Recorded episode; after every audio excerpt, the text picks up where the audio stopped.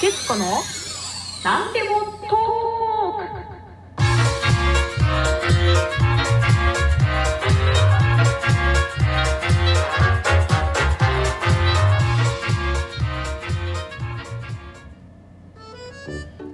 始まりました。発達障害を抱えながらも一人旅が大好きな鉄子がお届けする徹子のなんでもトーク。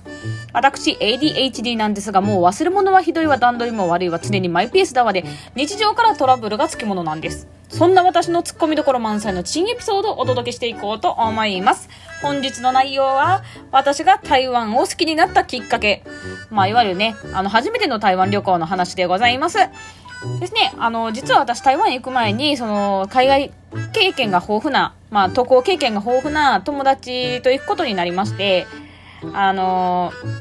その子から台湾どこにあるか知ってる？って言われて、あ、ここでしょ？って言ったらね、あの、フィリピンって言われて、いや、ここじゃないの？じゃあって言ったら、そこ香港って言われるぐらいにもう本当に台湾の場所すら知らなかったんですよ。まあ、あの、私、地理が本当に苦手なもので、未だにあの、都道府県ちゃんと言えないんです。ちょっと失礼なんですけどね、あの、関西圏は知ってるんですよ。なんか関東とかね、もう九州とかなどこに何県があるかも全然わからなくって、それぐらいバカなんですけど、まあそんなこんなで無事、まあパスポートも取って、えー、まあいざ出発したんです。でね、あの飛行機の中で、まああの、飲み物とか、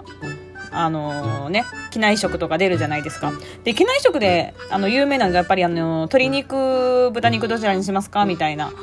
質問があると思うんですけど、あのね、あの、チャイナエアラインっていう台湾系の航空会社使ったんですけど、あのー明らか見た感じ日本人の人に対しては、あ、豚、鶏、何しますみたいな、聞くんですよ。でも、私は明らか見た感じね、なんか、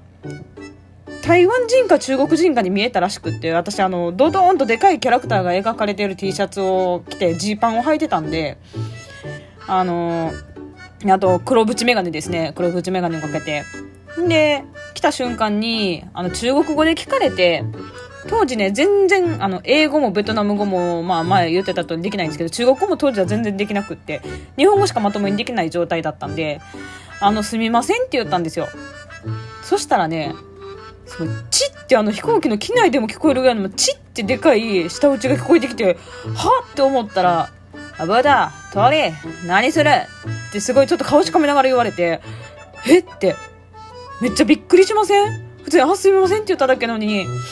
で、まあ、そこの理由はね、また後々、あの、説明しますけど、まあ、私びっくりしちゃって、もう、おどおどおどおどしながら、あ、ちゃちゃちゃちゃちゃっと通りでお願いしますみたいな感じで、言ったら、はいって渡されて、まあ、食べたんですけど、で、まあ、台湾に着いて、友達とも合流して、まあ、あのーその行った理由っていうのがね、あの、アニソン歌手のアンジェラさんっていう方の初めての単独公演っていうので、あの、行かしてもらったんですけど、で、まあ、ライブまでの間に、あの、台北101とか、あとはシーリン夜市とかね、ライブの後のシーリン夜市とかね、本当にあの、王道のところを巡って、で、ですね、あの、ファンとも交流したいなとは思ったんですけど、あの、翻訳機持っても、あの、結局、相手が返事したことがわからないんですよね。あの、紙を持ってたんですけどね、当時。あの、で、なかなか友達もまあできず、で、まあ最後帰る時になったんですけど、あのーあ、そうや、その前に、あのー私ね、あの、現地で、日本人に見られなくって、なかなか、あのー私結構中国語で話しかけてくることが多かったんですよ。で、あの、台北駅周辺歩いてると、もう台北駅どこですか？どこですか？って聞かれて、いや、うちの方が知らんし、初めてやし、台湾そもそもみたいなね。そういうことが結構多々あったんですよ。まあ、それは特に、まあ、あとはですね、あの、タクシーの運転手さんにホテルの名前を言っても伝わらなかったりとかですね、あの、あれなんですよ、あの、台湾のホテルの名前って調べるとね、英語名で出てくるじゃないですか。あれね、実は、あの、外国人向けで、台湾の人たちは、タクシー運転手もそうなんですけど、中国語名のホテルの名前で認識してるんで、あの、もしね、あの、タクシーに乗るときとかは、中国名を事前に調べて、ここ行きたいですっていう風に言った方が確実に行けるので、あの、ぜひ、それをすることをお勧めします。で、まあ、そんなこんなで、まあ、軽いトラブルで終わったんですけど、あの、帰り道、あの帰り道とか帰り飛行機ですね。あのチェックインカウンターがどこにあるかが全然わからなくって、結局ね、おどおどしてすんごい長蛇の列があって、で、なんか多分間違えて並んでたのかな。で、搭乗手続きの、搭乗手続きかな出発する15分ぐらい前だったかな本当にかなりギリギリのタイミングでチェックインを終わらせまして、もう、出国手続きね、もう行ったことある方は知ってるかもしれないけど、もう長蛇の列すごくって15分では絶対に終わらないんですよ。っていうので、私清掃してるおばちゃんを捕まえまして、まあ、チケットと腕時計みたいな、腕時計を指すような仕草をずっとね、繰り返して、もうあの、うんうんうんうんって言いながらね もう原人みたいな感じで、うんうんって言いながらやったんですけど、で、そしたらもうおばちゃんが日本語話せる男の子を、まあ、連れてきてくれて、そしたら、あ、僕についてきてくださいって流暢な日本語で、あの、ついていったら、あの、機長さんとか CA さんとかが使うような、あの、列に並ばせてもらって、もうその後ももう猛ダッシュですね。もう免税店を横にもうブワーっと猛ダッシュで走って、で、無事ね、あの、5分前ぐらいに着いたんです。で、そしたらね、あの、チェックインが遅かったせいもあって、私ね、あの、非常口の前に当たったんですよ。で、あの、飛行機乗った方わかると思うんですけど、非常口の前に座ると、あの非常時の時にご協力お願いしますみたいな感じで紙読まないとダメなんですね。で、それで私、パッと CA さんに渡されたのが、中国語の説明書きやったんですよ。で、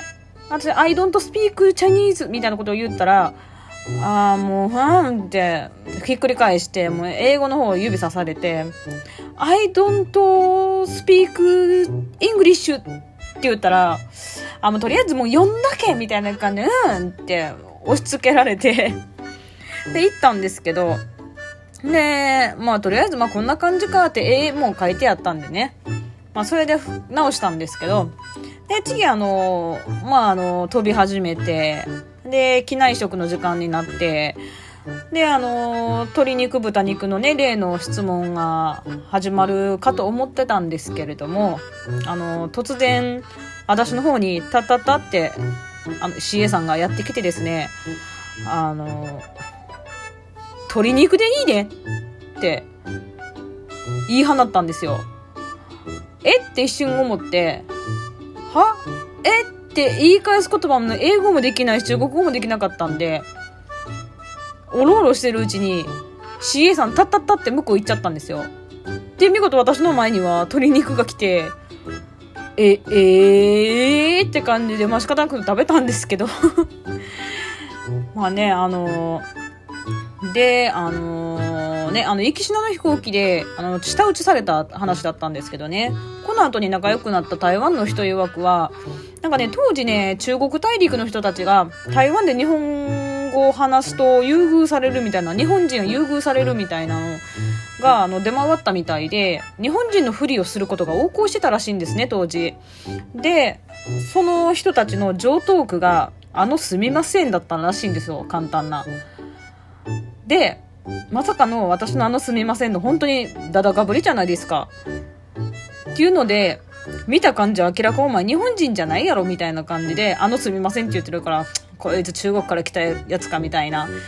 感じの多分下打ちやったんちゃうかっていう風に友達は言われまして。まあね、でも仕方ないですよ。私パッと見本当にね、日本人に見えないんですよ。もういろんなところで現地の人に間違われちゃうんで。まあね、会話して発音の違いから、え、あんたどこの人？って結構あるんですよ、今も。なんでも仕方ないかなと思ってます。まあね、それがね、私の初めての台湾旅行の経験でして、まあこんなね、変わった経験をいっぱいしながらも、なんか、私が中国語話せるようになったらもっとこんな困ったことも起こらないんじゃないかなっていう風な気持ちが芽生えてきてまあこのいろんな珍しい経験から私はあの中国語を勉強する決意を持ちまして日本へ帰って勉強を始めるわけなんですけれどもそうですね勉強始めるとともに本当に台湾ってものがだんだんだんだんだんだん徐々に好きになってきてで今に至るわけなんですけれどもまあ多分ね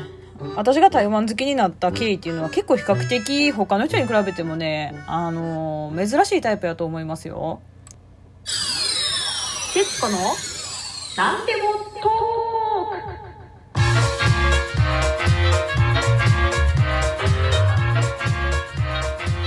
はい、ということで、あっという間に時間やってきてしまいます。特にね、今回ちょっと短めに終わらせていただきたいと思いますけれども、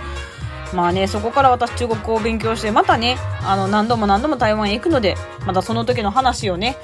あのー、次回からまたしていきたいと思います。最後までお付き合いいただきましてありがとうございました。